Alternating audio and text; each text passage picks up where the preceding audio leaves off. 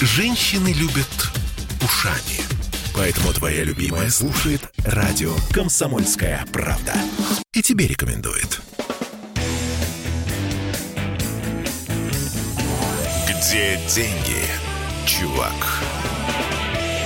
Добрый вечер, уважаемые слушатели. Радио «Комсомольская правда» в Петербурге на волне 92 FM.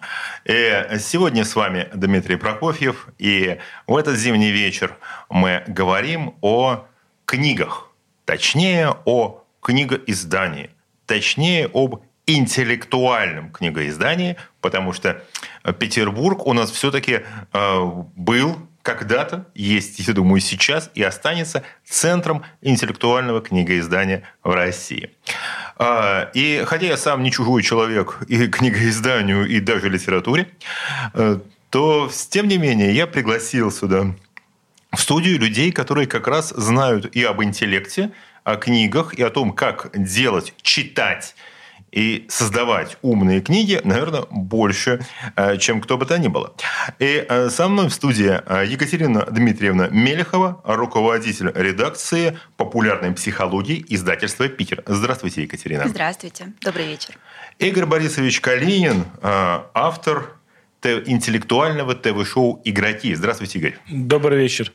И Эмиль Ильдарович Ахундов, владелец литературного агентства – у нас есть и литературные агентства, которых, которые издают книги э, самые разные, и в том числе, конечно, книги умные. Здравствуйте, Эмиль. Добрый вечер, Дмитрий. Добрый вечер, радиослушатели.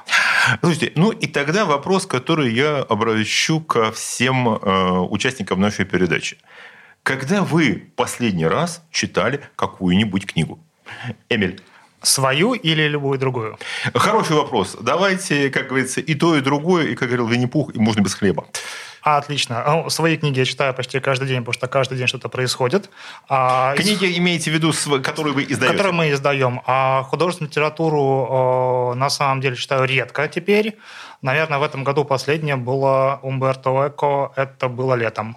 Я боялся, что вы скажете как все отвечают в таких вопросах, что это будет Булгаков мастера Маргарита. Но нет. Хорошая попытка, но нет. Да, или, или новое издание Пелевина э, Виктора. Э, хорошо, я вас услышал.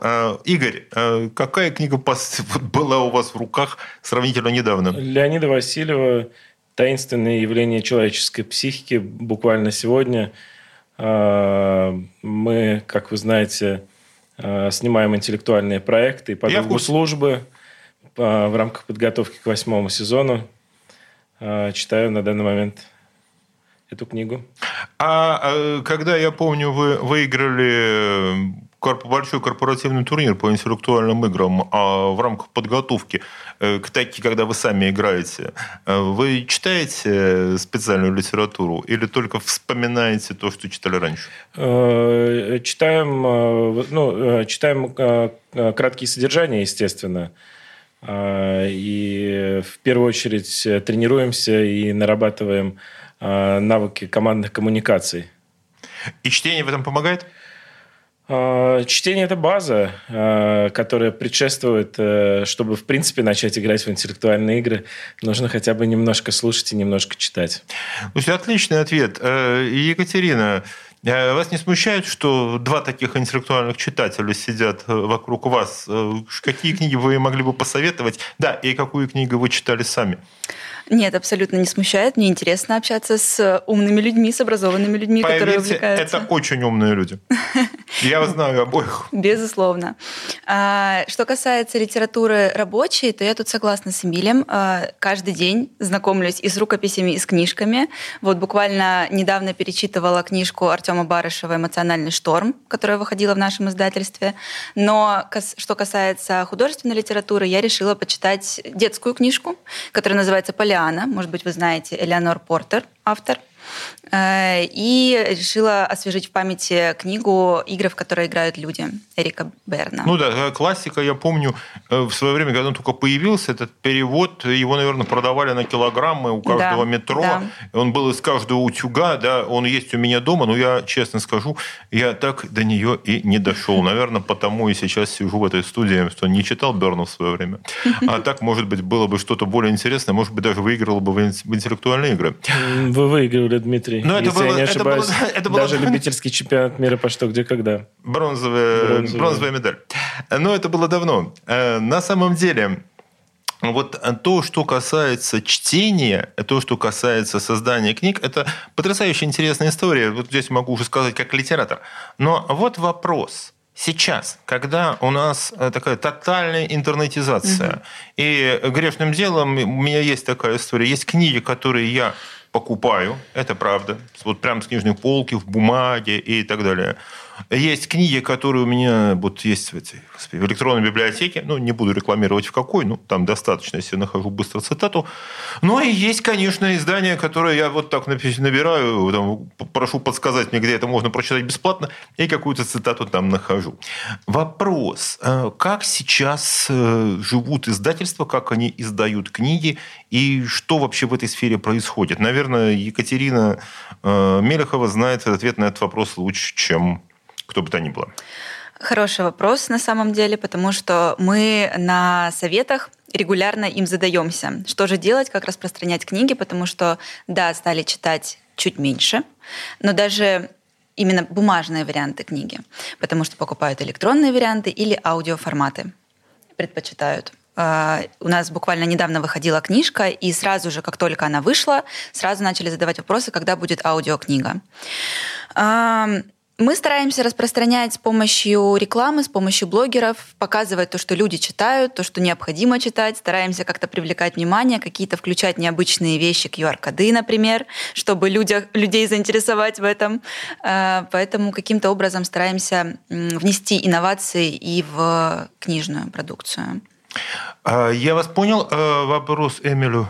Тот же вопрос, так понимаю. Абсолютно. А у нас чуть другая ситуация. Мы в итоге с распространением долго боролись а, и пришли к выводу, что надо интеллектуальную литературу раздавать бесплатно. Это вот к вопросу о цене человеческого интеллекта. Бесплатно раздаем. А, потому что, ну, во-первых, а, привлекать, во-вторых, б2, вокруг бесплатной литературы собирается сообщество и авторов, и соавторов, и неравнодушных. И эти уже люди занимаются распространением вместе с нами. То есть у нас есть книги, которые изданы по 20 тысяч экземпляров, то есть что, в принципе, уже немало пол бестселлера на сегодня, а без единого рубля в рекламу из-за этого. То есть вот такая вот история. А, электронная версия или печатная, на самом деле принципиальной разницы нет сегодня. Можно и print on demand, можно и тиражи грузить. А. Print on demand, я напомню, это а, печать по запросу. Если вы хотите получить какую-то книгу в бумаге, вы можете заказать ее, и вам ее распечатают. Да, половина книг в маркетплейсах на самом деле так работает. Они все в мягкой обложке, черно-белые, но они приходят вполне себе для вас специально напечатанные. А сколько примерно стоить будет такая книга от... Э, Процентов на 50-60 дороже, чем просто из магазина тиража. И если, то есть, э, ну, речь идет сейчас вот такую книгу, в принципе, сколько будет стоить? Э, ну, если... Зависит от объема, но в среднем сейчас новая книга, она, вот, соврать коллеги не дадут, 800-1200 рублей плюс-минус стоит. Вот я вижу, да, Екатерина кивает, это, видимо, вот э, такая сцена или нет? Разные, разные бывают книжки, поскольку мы можем говорить о книгах в твердом переплете, о книгах в мягком переплете. Если в мягком переплете у нас есть серия эко-покеты, которые которые мы стараемся делать максимально подешевле, как раз-таки нацелены на аудиторию там, студенты, либо когда хотят в сумке носить, чтобы удобно было. Если книга в твердом переплете качественно сделанная, то там да. А именно. можно вопрос насчет эко-покета? А бумага тоже же влияет? У нас есть офсетная, есть меловка и да, так далее. Да, конечно. Э, качество бумаги влияет на цену. Э, мелованная бумага дороже. Ну, естественно. Да. Вот это все и складывает Дмитрий цену. Тогда вопрос, а я напомню еще, что не представил, что Игорь э, Калинин, он еще и кандидат экономических наук.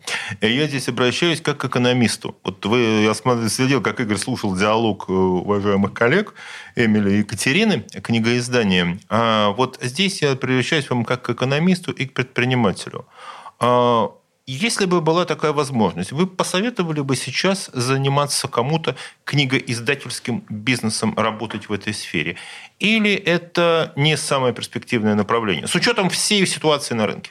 Ну, с одной стороны, я посмотрел перед нашим эфиром э, статистику и вижу, что по разным э, направлениям книгоиздания идет э, падение в сравнении с предыдущим периодом от 15-17 до 25 процентов. Конечно, существенное изменение и негативная динамика. С другой стороны, я отвечу, наверное, и как маркетолог, и как предприниматель, что, в принципе, э, э, аудиторию, э, любую аудиторию можно привлечь к любому продукту. Вопрос цены. Мне пришла идея, возможно, она коллегам каким-то образом поможет. Плюс в рамках бизнеса не последнее отношение имею к подаркам – а корпоративные клиенты крупные дарят своим сотрудникам, своим партнерам по бизнесу и так далее различные э, наборы. Они обычно сборные. И здесь э, издательства могут э, сотрудничать с подарочными агентствами для того, чтобы входить в такие сборные заказы. Сотрудники компаний очень многие дарят, в том числе, кстати говоря, и детям. А детская литература, она в любом случае будет издаваться Иначе мы детей просто отучим читать. А. Слушайте, я согласен, а по поводу, я вижу, да, что мы э, хотим об этом поговорить, мы сделаем это буквально через несколько минут после э, короткого перерыва на рекламу. Не переключайтесь, оставайтесь с нами. Где деньги, чувак? Я слушаю «Комсомольскую правду», потому что «Радио КП» — это корреспонденты в 400 городах России. От Южно-Сахалинска до Калининграда. Я слушаю радио КП и тебе рекомендую. Где деньги, чувак? Снова в эфире радио «Комсомольская правда» в Санкт-Петербурге э, Дмитрий Прокофьев. И э, гость э, сегодняшнего эфира – это Игорь Калинин, автор интеллектуального ТВ-шоу «Игроки», Эмиль Ахундов, э, владелец литературного агентства, и Екатерина Мелехова, руководитель редакции популярной психологии издательства «Питер». И почему такой состав аудитории? Это потому что сегодня мы говорим о петербургском книгоиздании. Не только о петербургском, и шире об этом, но э, все-таки наш город, он э, не только культурный, но я считаю, он остается интеллектуальной столицей. Ну и где же еще издавать умные книги, как не Петербурге, да, тем более, что наш город – это родина ряда интересных интеллектуальных проектов. Да, я говорю о ТВ-шоу «Игроки», конечно же. Вот. И то же самое, как многие, скажем так, чемпионы и лидеры спортивных интеллектуальных игр, э, они родом из Петербурга. А, в предыдущей части мы заговорили о том, в каких форматах сейчас э, выходят книги. Игорь Калинин э, напомнил о падении продаж книг. Что есть, то есть и объяснил, почему с этим связано, что происходит на рынке. Но э, коллеги не то, что не согласились, но не успели сказать свои возражения, потому что у нас была реклама. Сейчас есть такая возможность. Эмиль, Екатери... да, Екатерина, Леди Звезд. Спасибо большое. Э, вообще я хотела сказать, что не только падение рынка существует, но также есть и так называемое пресыщение рынка, то есть и книг стало меньше выходить по сравнению с прошлым и позапрошлым годом. Э, это по анализу нашего издательства. Э, и по поводу подарков я хотела сказать, да, действительно, это хорошая идея, поскольку мы занимаемся этим, я думаю, что и другие издательства, но мы рекламируем, точнее, мы эм, делаем подарки не только авторам, но и блогерам, для того, чтобы они могли красиво распаковать книжку, чтобы могли красиво показать. Поэтому, да, это очень действенный способ. Слушайте, вы мне напомнили такой советский анекдот знаменитый, э, когда, ну, там два человека идут, выбирают подарок там, своему mm-hmm. товарищу. Он говорит, ну, что, говорит, ему купить? Говорит, ему, говорит, ну, говорит, купить ему шапку. Говорит, ну, шапка у него есть. Не знаю, купить ему чайник, чайник у него есть. Вдруг видит плакат. Лучший подарок – книга. Угу. Говорит, купим книгу.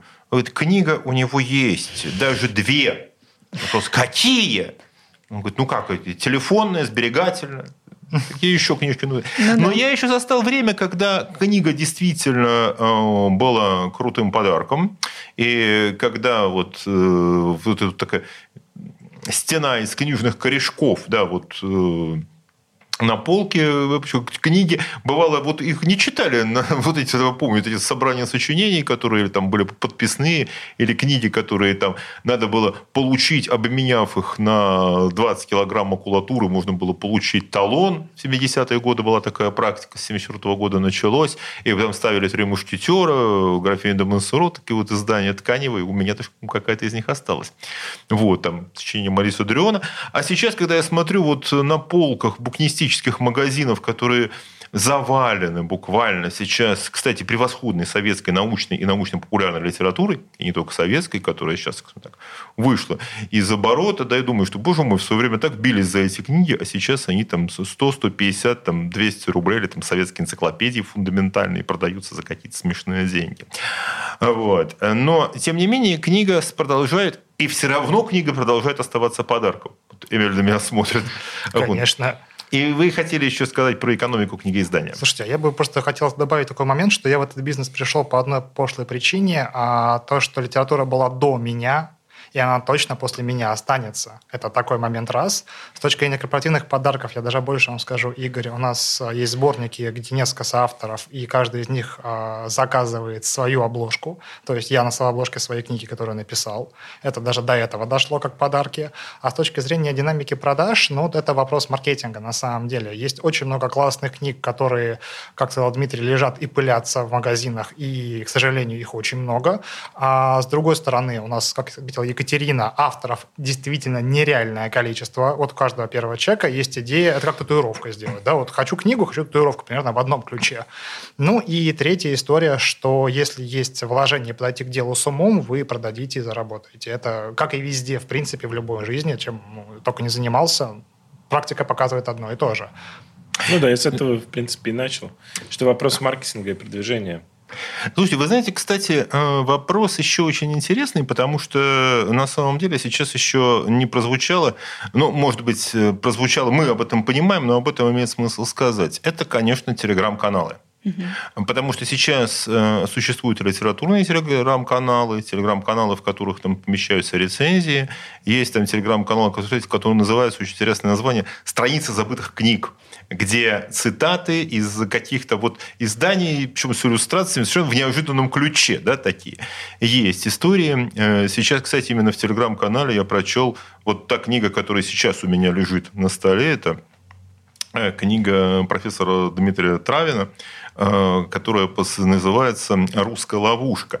Э, именно о том, что почему, какие системные такие причины, да, исторические, э, препятствуют действительно там, вот, развитию, экономическому и социальному развитию в стране. Да, что, что мешает? Что мешает? Причем это издание очень интересный такой синтез Э, и синтез истории, социологии и экономики уже в, такую, в следующую очередь. Mm-hmm. Книга о людях больше. Mm-hmm. Да, Игорь. Дмитрий, вот э, вы про Травина сказали, если я не ошибаюсь, вы с ним соавтор.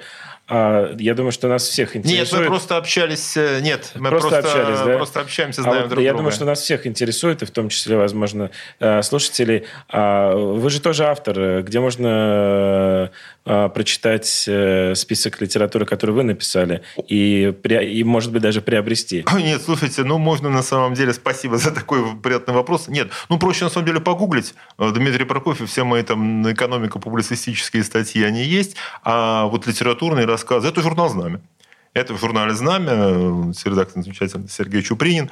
Вот, в Москве, ну, они в журнале. Ну, есть сайты, где эти журналы полностью присутствуют. Там что про Горький, спасибо, да. Ну, там такие истории. И такой, такой исторический экшен. Вот. Ну, и действительно здесь э, выступал еще как научный редактор. Вот в книгах там мало энциклопедия маркетинга, принципы правила бизнеса, это тоже можно найти. Спасибо, вопрос называется «Все похвалили».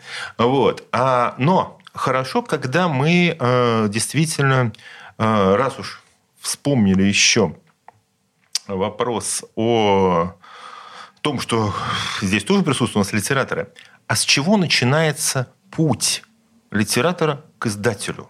Потому что здесь есть литературный агент, здесь есть редактор э, по популярной психологии. И здесь я тоже знаю, что Игорь Калинин тоже пишет и пишет хорошо. Э, Эмиль. Да. С чего начинать надо автору, который захотел издать свою книгу? Очень просто. Для начала ее нужно написать. Хороший вопрос. Да, как говорят, лучший способ разбогатеть с помощью книги о том, как разбогатеть, это написать ее. Именно. Хорошо, книга написана. А дальше вы выбираете, как вы будете издавать. У вас, в принципе, есть три формата. Это сам издат, литературный агент и издатель. Вот кому сам издат немножко страшно звучит. А на самом деле нет. Ничего страшного там нету, тоже канал. Да, он более кропотливый, более дешевый, более быстрый, и вы ни от кого не зависите, но придется проделать весь путь, на самом деле, либо самому, либо самому вложиться там в верстку, в корректуру, в редактуру и так далее. Но есть же специальные сервисы, которые сейчас позволяют это делать. А, да, но за деньги как, в принципе, в издательстве, но просто издательство сделает точно лучше, чем вы. Вы не сможете полноценно проверить это, свою эту работу. Чтобы принять работу, нужно обладать некими знаниями. Если вы это делаете в первый раз, к сожалению, возможны ошибки. Все мы люди. А чем разница между литературным агентством и издательством?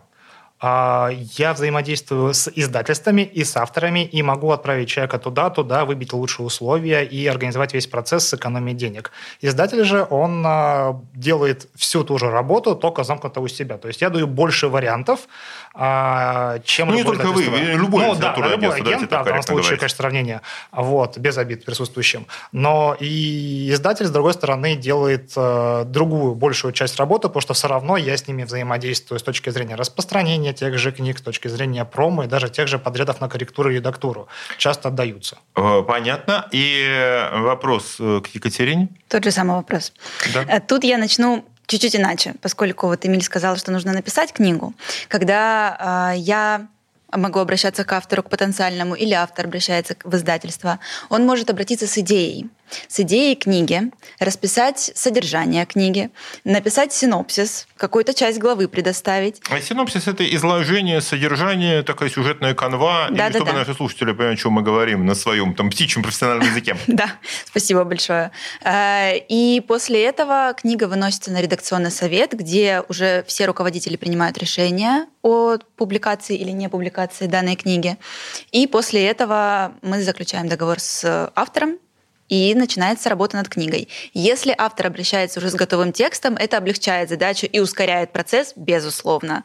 Но, возможно, разные варианты. Э, тогда я задам вопрос Игорю Калинину, э, потому что я уже раз говорю, что я читал то, что писал Игорь.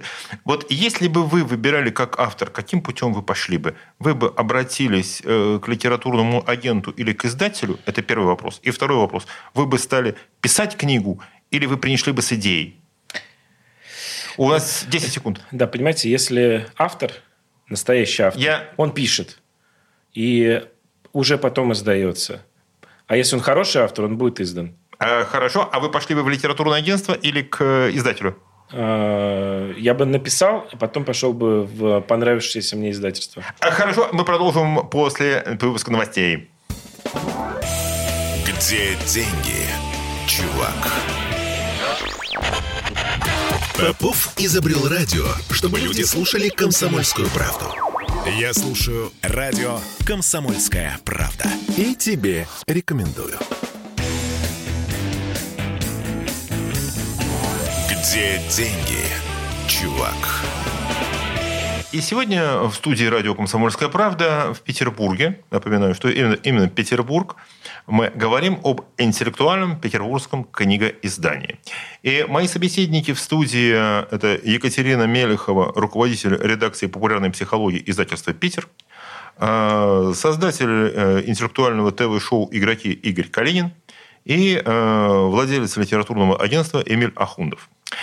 И э, мы заговорили в предыдущей части передачи, мы говорили о том, с чего следует начинать автору, который решил рассказать, как это принято, городу и миру, э, свои, поведать какие-то свои интересные идеи, да, особенно в новогодние каникулы, наверняка всех посвящала мысль, да, которая, а не написать ли мне какую-то книжку о своей жизни? Вообще считается, что одну хорошую книжку о своей жизни, о себе самом, может написать любой там более-менее грамотный человек.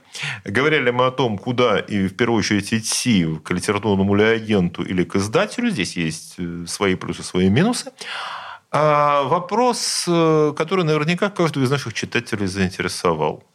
Э, когда-то там, член Союза советских писателей, да, это был по определению богатый человек. Да? Все знают там о суперзаработках, каких-то там есть, и сейчас есть авторы бестселлеров, которые действительно зарабатывают очень много. Да? Ну, и все знают, конечно, там историю карьеры Джоан Роулинг, да, которая вот реально заработала миллиард да, на авторских правах у Гарри Поттера. Миллиард фунтов. Э, а вот если вопрос действительно э, автор, мы не будем, наверное, озвучивать эти суммы, но можем сказать, а может ли автор сейчас, если он не суперзвезда, жить на свои на доходы от своих книг? Или нет? А, я отвечу так, что в большинстве Я понимаю, что случаев... Эмиль Ахундов владелец литературного агентства. А, спасибо, Дмитрий. А, в большинстве случаев автор а, не сможет, особенно начинающий, жить с этого дохода. То есть, если жить, то крайне скромно, потому что доходы там реально небольшие. Однако, эта книга, авторские права сохраняются 70 лет, и это, соответственно, капает всю жизнь. И чем больше книг, чем больше вы известны, тем, соответственно, выше ваши доходы. Для простой математики. Да? Представим, что вы получите 100 рублей с проданной книги. Бестселлер 40 тысяч экземпляров. Перемножили, получили. И это автор бестселлера, который надо еще написать, вложиться раскрутиться. И это нелегко. Поэтому большинство авторов, я бы сказал, получают, может быть, прибавку к зарплате 20-30%, в лучшем случае стабильно в месяц. Это вот такая, мне кажется, цифра, которая есть по моим данным. А что касается Джо Роулинг, э, спасибо, Дмитрий, что напомнили, это был изначально бизнесовый проект с большой командой маркетологов, с огромными бюджетами, который просто был выстрелил. Ну, это хорошая идея. А, он был человек, который... Ну, давайте так. Э, в двух словах. Гарри Поттер. Маленький мальчик в очках, сирота, живет под с шрамом на лбу. Нам всем его жалко. Ну да, и, в общем, история о том, что человек э, вообще, в принципе, на любых э, там, литературных курсах, на любых сценарных курсах, я там на своем курсе там, по сторителлингу, э, я всегда раз объясняю, что написано интересно тогда, когда мы видим конфликт, в котором оказался герой, и он в ходе этого конфликта должен либо преобразиться, да, победить обстоятельства, ну, либо погибнуть с честью в бою с этими обстоятельствами, и мы ему будем сочувствовать и все равно надеяться на продолжение. А, Екатерина, что вы скажете?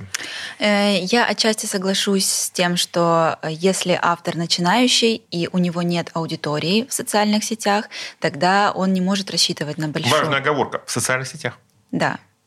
Э, поскольку сейчас эм, Статистика показывает то, что несмотря на продвижение, самопродвижение является самым продуктивным для авторов. Э, и если автор впервые публикуется, то э, он получит небольшой гонорар. Но если автор очень продуктивный, э, активно публикует посты или активно занимается самопродвижением или активно пишет, то, безусловно, у него будет расти гонорар. То есть, то есть он звезда сам по себе. Игорь, что вы думаете по этому поводу? Чем стоит заниматься интеллектуальному человеку? Писать книги или есть что-то еще? Ну, а, безусловно, если у человека есть э, что рассказать э, своей аудитории, то, конечно, писать, писать в любом случае. И, наверное, я неправильно скажу, но, не думать о заработке. А, уже заработок будет э, приходить, возможно, вместе с профессиональной командой, которая вокруг интересного, возможно, даже в нише интересного автора будет формироваться. А есть ли что-нибудь, э, что вот э, альтернативная история?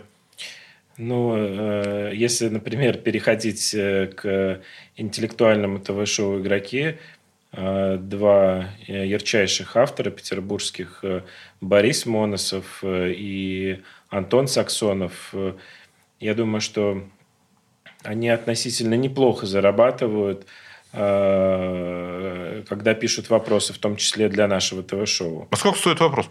А, вопрос стоит э, от э, тысячи рублей у начинающих авторов до 10 тысяч рублей. У звезды?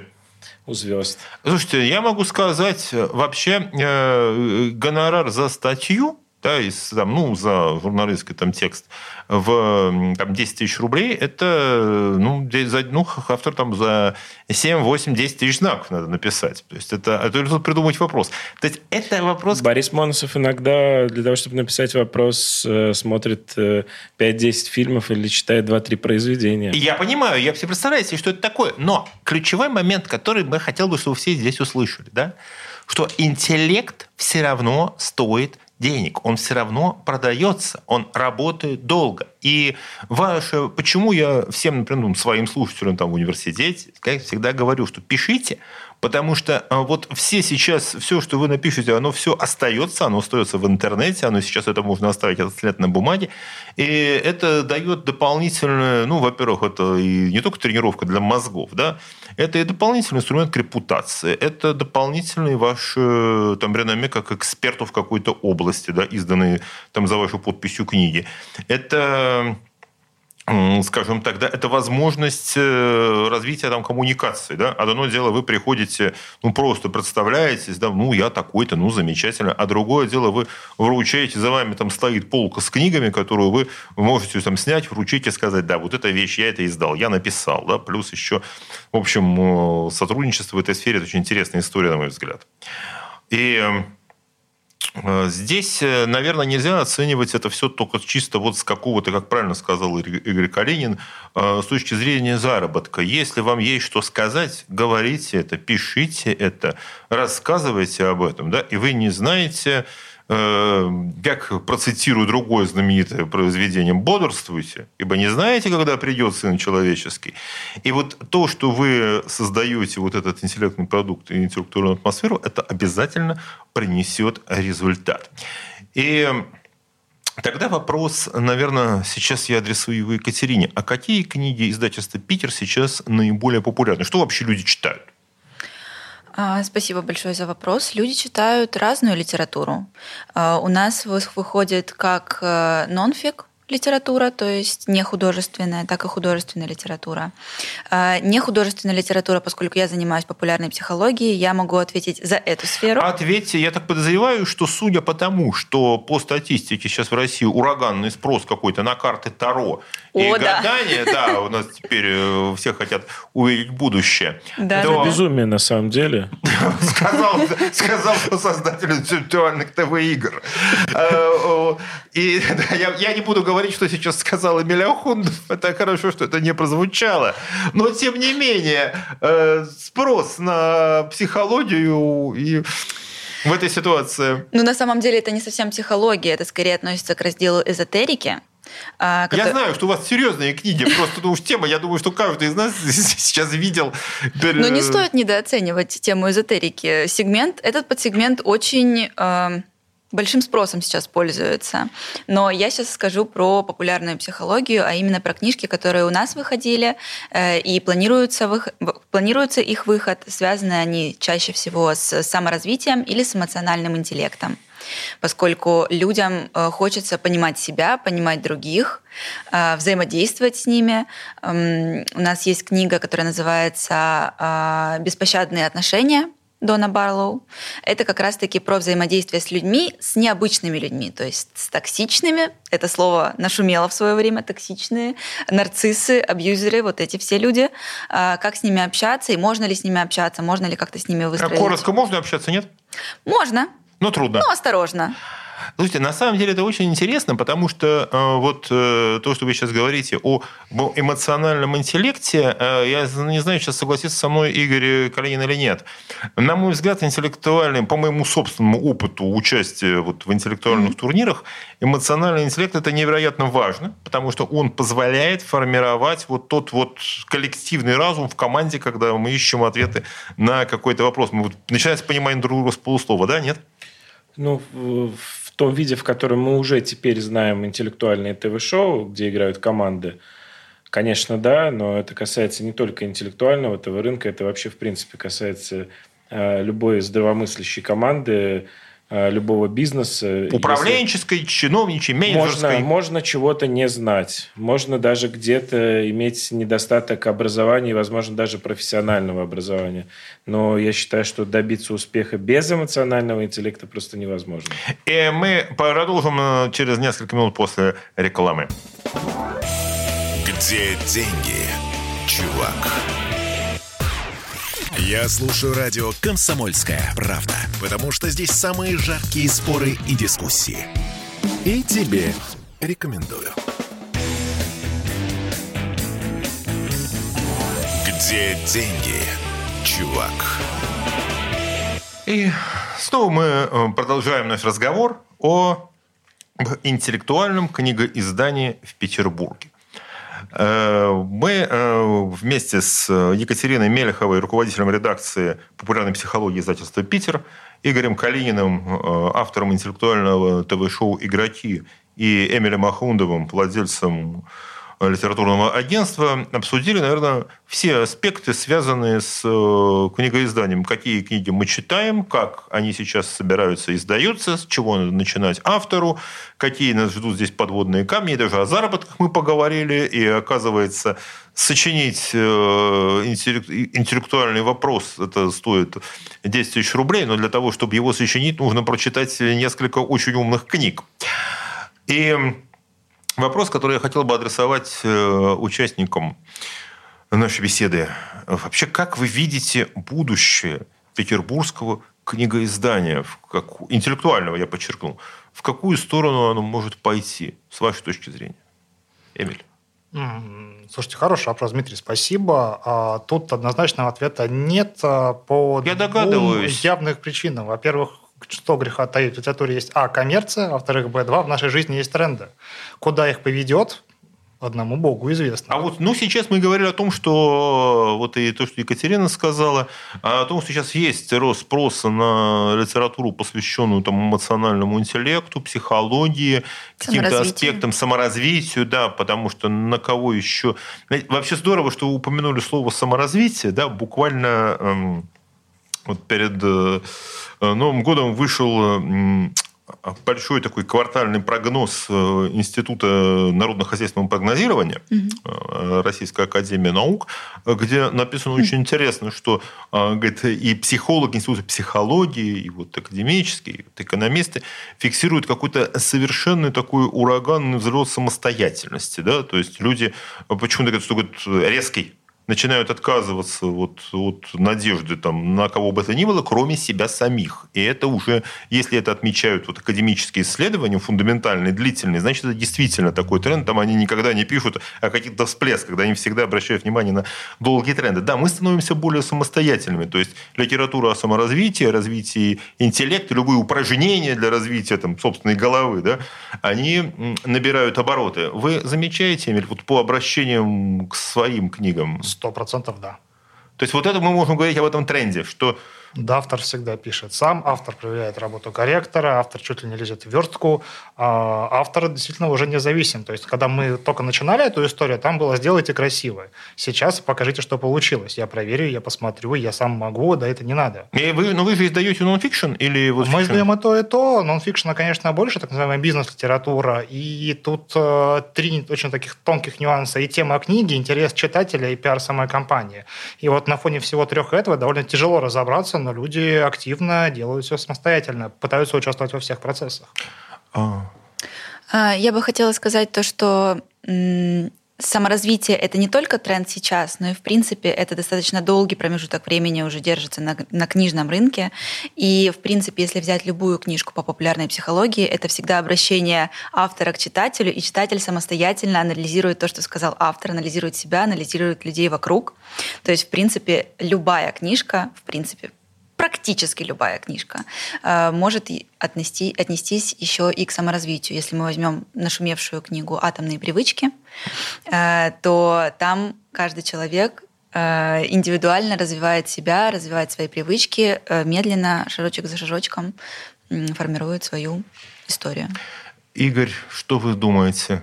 Вот я видел, что Эмиль сейчас хотел что-то сказать. По очереди, давайте, э, пусть Эмиль скажет. А, без проблем, спасибо, Игорь. А вообще, вот я хотел дополнить Екатерину, что это касается не только про психологию. Вообще, mm-hmm. любую книжку нужно читать осмысленно, пропускать через себя и понимать, что к чему. Да. Но я читаю книжки с карандашом, например, делаю заметки. У всех свой метод, но любая абсолютно книжка, будь то азбука, будь то художественная, будь то научно-популярная, да, какая да. угодно, там все равно есть какие-то знания, которые можно для себя вынести. И многие ну, я бы сказал, сказка ложь, что в ней намек. Начнем, можно начать с этого. Этим можно и закончить. Да. Игорь. А, ну вот э, прозвучал, э, прозвучало слово «тренды» э, в дискуссии. Хочу немножко в сторону отойти. А, Дмитрий, а вы, как в том числе и профессиональный маркетолог, сможете спрогнозировать, какие будут тренды на продуктовом рынке в зависимости от поведения больших известных ритейлеров? А как они выкладывают товар на полке? Слушайте, это сильная история. А сейчас я могу сказать так. То, что касается книжных магазинов – то, э, то да, если э, люди берут, я ну, физически это вижу, да, что в принципе в книжном магазине можно продать э, при желании все, что угодно. Поменяв, что они захотят, то они предложат во всяком случае. Если пойти дальше, мы же можем посмотреть телевизионные тренды. В декабре, например, закончился сезон 2023 «Что, где, когда». Да. И Э, финал э, вышел э, в воскресенье в 23.50, а закончился в час 40. Ну, я, я, я бы не сказал, что это прайм-тайм. Я боюсь, что многие, кто хотел бы посмотреть эфиры, в том числе юное поколение, зрителей вряд ли имели такую возможность, и ну, многие не посмотрели. Я помню, когда эта передача выходила в прайм-тайм, но сейчас нет. Это ж тренды, которыми, к сожалению, нас э, мучают люди, которые считают э, а, и видят э, определенные показатели и, отталкиваясь от сиюминутных трендов и от сиюминутных показателей, питают нас тем, чем они нас питают. И я не поленился, зашел в один из книжных магазинов перед эфиром и посмотрел на палетную выкладку где, естественно, не было никакой более-менее серьезной литературы. А, ужасы для детей, подростков 16+, между прочим. На это вообще, в принципе, стоит обратить внимание. А, рождественская романтическая сказка и «Хочу и буду» Михаила Лобковского. Дальше за палетной выкладкой – была русская фантастика, а, где были романы по аниме. Ну, понятно. А, зарубежные детективы, никакой классики. И понятно, в общем, что люди здесь... Э, ну, дальше, а что мы, собственно говоря, да, хотим? Что мы хотим? А Какие будут мы... тренды? Да, мы понимаем. Я понимаю эту мысль на самом деле, но здесь э, что можно сказать? С одной стороны, естественно, ориентация идет на такой чисто коммерческий спрос, то, что вот уж точно будет продано, да, или то, что хочется продать в силу каких-то причин, да, уж не будем говорить, кто заказчик всего этого дела, вот, не будем уходить здесь в конспирологию. Но мы здесь можем только со своей стороны делать то, что мы делаем, э, и рассказывать, э, создавать умные вопросы для интеллектуальных игр. Ну, кстати, ваше ТВ-шоу показывается по телевизору в подходящее время. Вот. В лучшее, например, чем сейчас, что, где, когда. Ну, слава богу, и для нас это большое счастье, потому что это э, российская история, что где когда, что они выходят на федеральном канале, на первом канале, и все-таки имеют э, до сих пор огромную аудиторию, потому что если не будет их на интеллектуальном ТВ, а, никого не будет э, на российском интеллектуальном ТВ. Как раз это будет э, сигналом любителям трендов. А мы выходим на небольших региональных и коммерческих каналах. Коммерческих не потому, что мы деньги берем, мы контент предоставляем бесплатно на данный момент, а, ну, такие площадки, как Триколор, например. Ну, надо будет смотреть, но, во всяком случае, у вас более там, комфортное время для показа. Вот, на самом деле, вот эта история о том, а, что тренды – это еще и про то, какие книги советовать какие книги советовать, какие книги предлагать, в какие форматы находить. Вы знаете, я наткнулся тут буквально совершенно э, вот увидел, да, э, на проект там э, «Книжная полка», где значит, вот уп- такая упаковочка, да, где книжечка с, с цитатами, причем очень интересные цитаты да, из книги, и которые еще там идет такой пакетик чая. То есть, ну, заваривая чай, ты можешь еще открыть, прочитать книжку. Такой, э, такой симпатичный подарок. Интересная история, такой новый российский стартап, где э, вот идет такая рекомендация. Причем э, здесь, ну, здесь интересно, да, здесь такие-такие истории, вы посмотрите. А, но такой вот ну, рекомендательный такой формат, что как познакомить вообще человека с книжкой, да, ну вот ему такую вручить. А, вопрос, а вот какую книжку, наверное, у нас осталась одна минута, вы посоветовали бы прочесть кому-то? Вот есть ли совет прочесть книгу на вскидку? Вот э, мне мой наш партнер э, по э, игрокам как-то задал вопрос и говорит, слушай, а есть какая-то книга, которая на тебя повлияла как на предпринимателя. А когда ты понял, что вот э, где-то в глубине души, далеко-далеко, э, ты будешь заниматься бизнесом. Игорь, у нас 10 я не, секунд Я не сразу ответил, а потом понял «Мертвые души». «Мертвые души» Гоголя. Великая история. Будем читать. Екатерина. Ну, я популярную психологию порекомендую. А любую книгу из популярной психологии? Эмоциональный интеллект Калиничева. Эмоциональный интеллект Калиничева. А, я порекомендую почитать ту книгу, которую вы откладывали в начале года. Лично меня вот всю эту историю сподвигла книга «Правила жизни Билла Гейтса». Почитал и передумал. «Правила жизни Билла Гейтса». Ну, а что же, а я порекомендую прочитать две книги. Это Франческо Гвичердини, э, все его великого исследователя, и действительно книги Дмитрия Травина, которого я очень люблю. Оставайтесь с нами. Это была радио «Комсомольская правда» в Петербурге. Спасибо. Спасибо, коллеги. Спасибо, Спасибо большое. До свидания. Где деньги? Чувак.